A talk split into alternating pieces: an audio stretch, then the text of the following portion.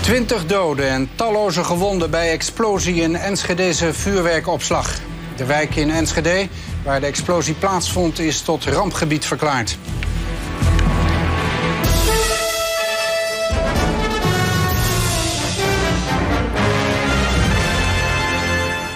Zo begon het 8 uur journaal van 13 mei 2000... nadat in Enschede de opslagruimte van een vuurwerkhandelaar ontplofte... waarbij uiteindelijk honderden mensen gewond raakten... en 23 mensen omkwamen. Nu, bijna 21 jaar na dato, is nog steeds onduidelijk hoe deze vuurwerkramp kon gebeuren in een georganiseerd land als Nederland. Pieter Fleury probeert deze vraag te beantwoorden in de documentaire met de titel De Waarheid, die aanstaande vrijdag te zien is op NPO 2. Pieter zit hier aan tafel en aan telefoon hebben we Roelof Jan Manschot, die ook te horen is in en te zien natuurlijk in de documentaire, en die in de tijd hoofdofficier van justitie was in de zaak van de Enschedese vuurwerkramp. Meneer Manschot, goedemorgen. Goedemorgen. Ja, hebt u de documentaire vast al gezien? Uh, is, is het een goede weergave? Ja, die heb ik, heb ik al gezien. Ja, en wat herinnert u zich nog van, van die dag uh, toen het gebeurde? Want u, u woonde daar vlakbij. Ik woonde daar niet vlakbij. Ik, uh, ik woonde toen in West-Nederland nog. en ik werd gebeld door een van mijn officieren van justitie. Uh, die tegen mij zei: uh, Je moet hierheen komen, want er is een ramp gebeurd. En toen ben ik dus in de auto gesprongen en als een haas naar, uh, naar Enschede gereden. Ja, en wat, en wat trof u daar aan? Nou ja, toen ik uh, de IJsselbrug bij Deventer overkwam... en dan is het nog 40 kilometer... zag ik al een hele grote zwarte rookpluim in de verte. Dus toen was me wel duidelijk dat er inderdaad uh, iets ernstigs gebeurd was. En bovendien naast, voor en achter mij reden ambulances, legervoertuigen... en van alles en nog wat, kennelijk ook op weg naar die ramp. Dus het was mij wel duidelijk voordat ik er was... dat er inderdaad echt iets ernstigs aan de hand was. Ja, laat laten we even luisteren naar een fragment waarin een bewoner die op dat moment in vakantie, op vakantie is in Indonesië vertelt hoe hij ontdekte wat er met zijn huis gebeurde op de dag van de ramp. Jakarta stappen we aan boord van het vliegtuig en daar op het daar had de krant het Parool. De voorpagina was heel toevallig op de voorpagina stonden de resten van ons huis. Tenminste, er stond alleen nog een hekje en de rest was weg. En alleen dat hekje konden we dus zien dat dat onze plek was. Ja, alles is weg. Dat is wel heel apart hoor. Je kunt dat, als je dat zelf niet meemaakt, dan kan je dat niet, dan kan je dat niet, niet voorstellen. Ja, het was echt ongelooflijk, hè, Pieter Fleury. Uh, deze meneer vertelt dus... Uh, uh, vervult de rol, rol, van een van de burgers die het is overkomen. kun je nog even kort schetsen wat er op die dag nou precies gebeurde? Ik? Ja? Ja, ik was er helemaal niet bij. Ja, nee, nee, nee, maar je hebt er een film over gemaakt, dus je weet het toch? Nou, ik weet het. Nou, wat ik ervan begrepen heb, was het ja, aanvankelijk uh, viel het allemaal wel mee en is de brandweer uitgerukt. En uh, dachten ze het onder controle te kunnen krijgen. En toen opeens liep het gigantisch uit de hand. En dat ging in een paar minuten. Dus... Toen, begon het, toen begon het knallen. Ja, toen is het dus heel erg snel gaan escaleren... op een manier die niet meer houdbaar was voor de brandweer. En toen zijn ja, allerlei uh, containers met vuurwerk... en bunkers met vuurwerk zijn ontploft op een waanzinnige manier.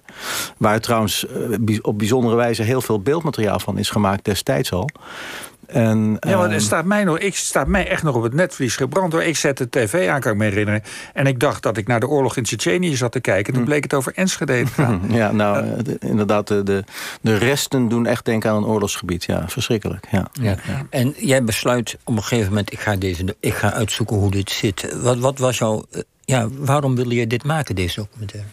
Ja, dat was eigenlijk uh, omdat ik met een voormalige brandweerman uit Amsterdam aan, uh, in gesprek was over uh, ja, wat er allemaal mis was bij, bij de brandweer in Amsterdam. En waar, de toenmalige commandant Schaap zich uh, mee bemoeide. En toen hadden we het over de overheid en dat soort dingen. En toen in, in die gesprekken, die duurden al een paar maanden hoor... Die, uh, zei hij op een gegeven moment tegen mij... ja, maar weet je dan wel van Enschede, hoe dat dan zit? En toen dacht ik, nou, ik weet helemaal niks van Enschede. En toen begon hij mij in te wijden in wat er allemaal voor mogelijke complottheorieën waren... en wat voor mogelijke scenario's er waren... voor het ontstaan van de brand en de ramp. En toen dacht ik, jeetje, dat dit twintig jaar na dato... nog steeds een totaal onbekende en nog steeds niet uh, tot rust gekomen zaak is. Mm -hmm. Hoe is dat dan mogelijk? Ja, want er leven in de regio kennelijk allemaal complottheorieën over. En niet alleen in de regio, ja. Paul van Buitenen... die er dus zes jaar aan besteed heeft om dat op tafel te krijgen... die woont in Breda.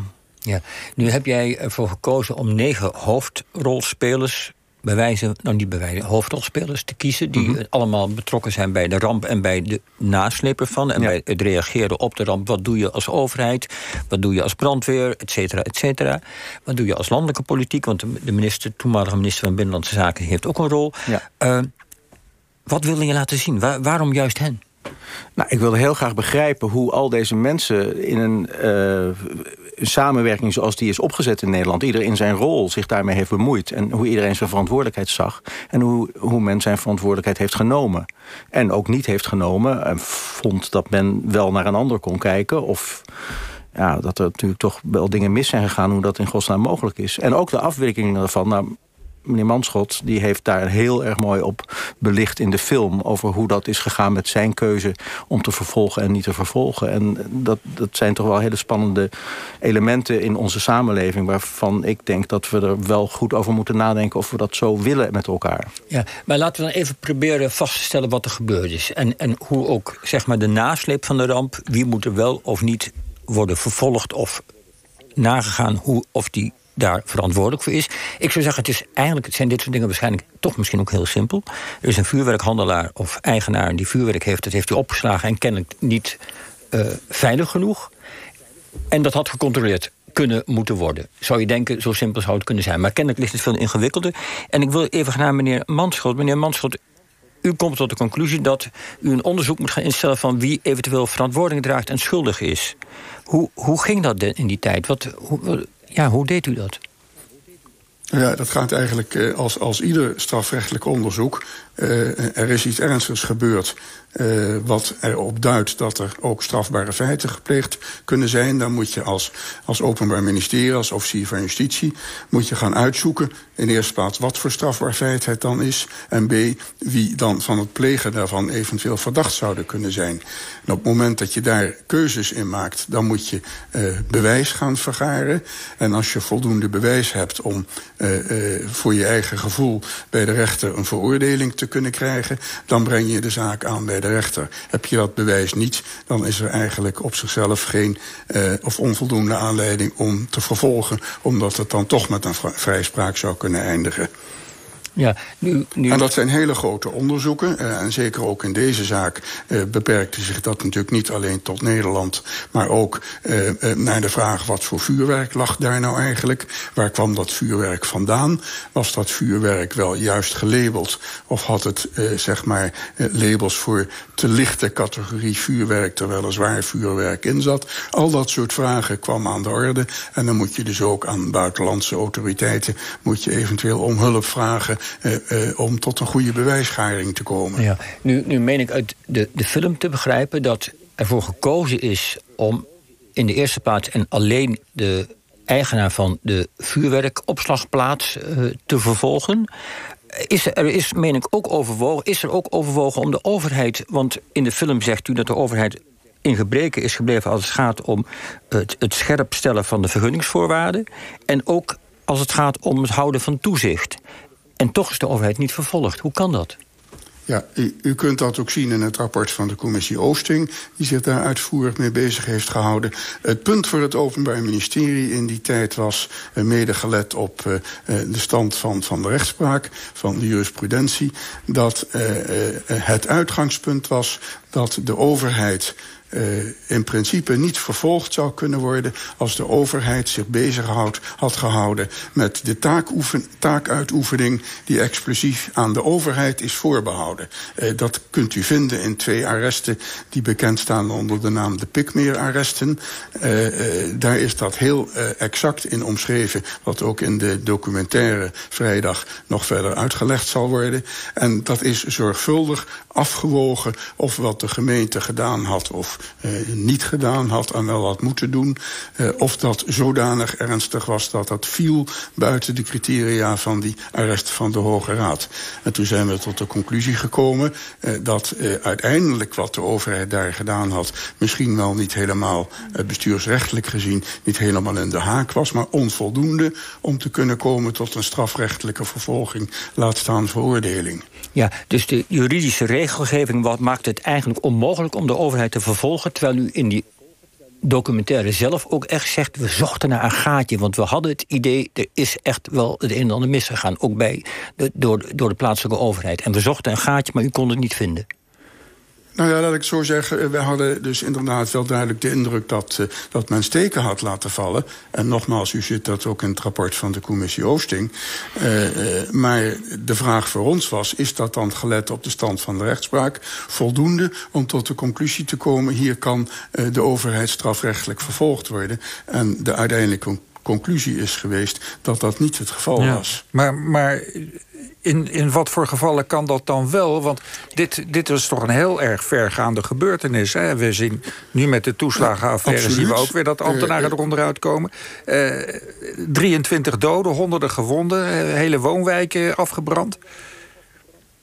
Wanneer ja, kan de dat overheid is, dat is vreselijk. En, en ja, en, en uh, ik ben dat natuurlijk helemaal met u eens dat uh, sprake was van een vreselijke ramp. Daar kan natuurlijk nooit enige twijfel over bestaan. Uh, maar het zou pas anders zijn. en nou noem ik maar wat voorbeelden die overigens dan met deze zaken op zichzelf niets te maken hebben. Maar als je nou zou zien dat een overheid op een bepaalde manier heeft gehandeld omdat overheidsdienaren zich hebben laten omkopen bijvoorbeeld. Of dat overheidsdienaren zelf met opzet bepaalde dingen gedaan hebben die geleid zouden hebben tot een dergelijke gebeurtenis... dan zou het eventueel uh, anders worden. Als er een, als er een, een, een overheidsdienaar is die uh, uh, op eigen titel...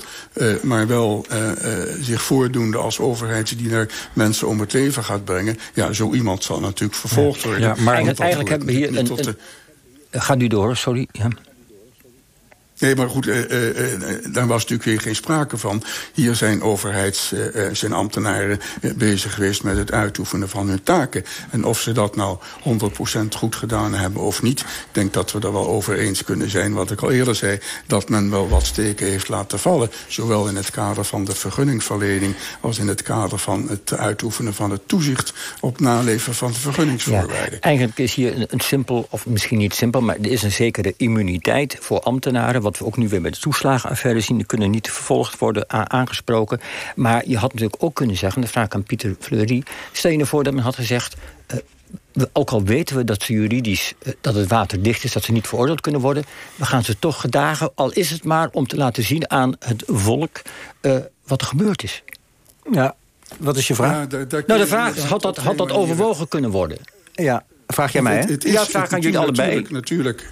Natuurlijk is dat overwogen. Alleen je moet niet als openbaar ministerie tegen beter weten in zaken aanbrengen waarvan je weet dat ze met een, uh, vrijspraak of uh, zoals dat dan ook wel heet een ontslag van rechtsvervolging uh, kunnen eindigen. Want dat is misschien voor diezelfde burger nog wel meer frustrerend dan dat je ze überhaupt niet vervolgt, maar ook duidelijk maakt waarom je dat niet doet. Ik bedoel, dat is toch een taak van de wetgever. Als de wetgever vindt dat de overheid makkelijker ook strafrechtelijk aansprakelijk gesteld moet worden, dan moet de wet veranderd worden.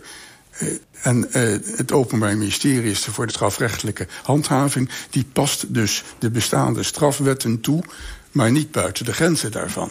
Ja, Rolof Jan, ja. mag ik daar nog Pieter, even... Rolof ja. Jan, jij kan mij horen, hè? Ja, Pieter. Goedemorgen. Ja. Uh, ja, wat ik zo interessant vind in de film... is dat er uiteindelijk toch een overweging komt van jouw kant... dat het, dat het misschien wel aan de uh, onafhankelijke rechter had moeten worden voorgelegd.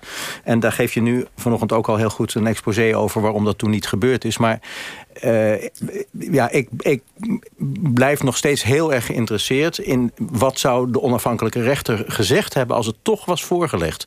En dat weten we natuurlijk nu niet. En wat dus precies dat was voorgelegd? Of de overheid mede verantwoordelijkheid Ja, of, of dus inderdaad een uh, aantal mensen daar dan uh, ja, strafrechtelijk nou ja, schuldig zouden worden verklaard. Dat is natuurlijk... En, nou, de, de, de, de gedachte was toen, en, en dat kan ik wel heel kort omschrijven... de gedachte was toen dat zo'n zaak uiteindelijk natuurlijk ook bij de Hoge Raad terechtgekomen zou zijn. En dat de Hoge Raad juist twee keer, en kort daarvoor, voor de ramp... uh, de criteria op grond waarvan de overheid dan wel of niet vervolgd zou kunnen worden, nog eens een keer in die arresten omschreven had. Als je dan vlak daarna weer met een nieuwe zaak komt, en uh, zeg maar dezelfde raadsheren van de Hoge Raad zouden nog weer eens over dan die nieuwe zaak oordelen. De kans dat die op een uitspraak van zo kort tevoren zouden terugkomen, die werd toch heel laag ingeschat. Ja, dus, dus eindelijk moeten we misschien toch concluderen dat we toch de vuurwerkramp ook leert dat, dat we een probleem hebben als het gaat om de immuniteit, het niet vervolgbaar, niet verantwoordelijkheid dragen uh, van ambtenaren voor hun daden en ook eventuele fouten. Hoe kijk jij daarnaar, Pieter?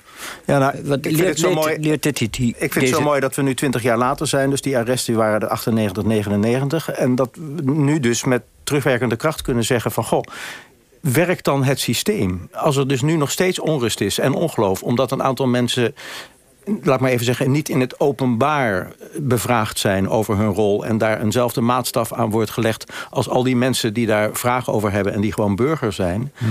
dan is dus de vraag of het systeem wat we daarvoor hebben gecreëerd... of dat nou functioneert. En als je dat dan optelt bij bijvoorbeeld die toeslagenaffaire... en alle onrust en al het wantrouwen wat er steeds meer is in de politiek... en waar ook politici dan weer gebruik van maken dan, dan vind ik het heel erg nuttig om nou, met terugwerkende kracht nog eens even goed te kijken.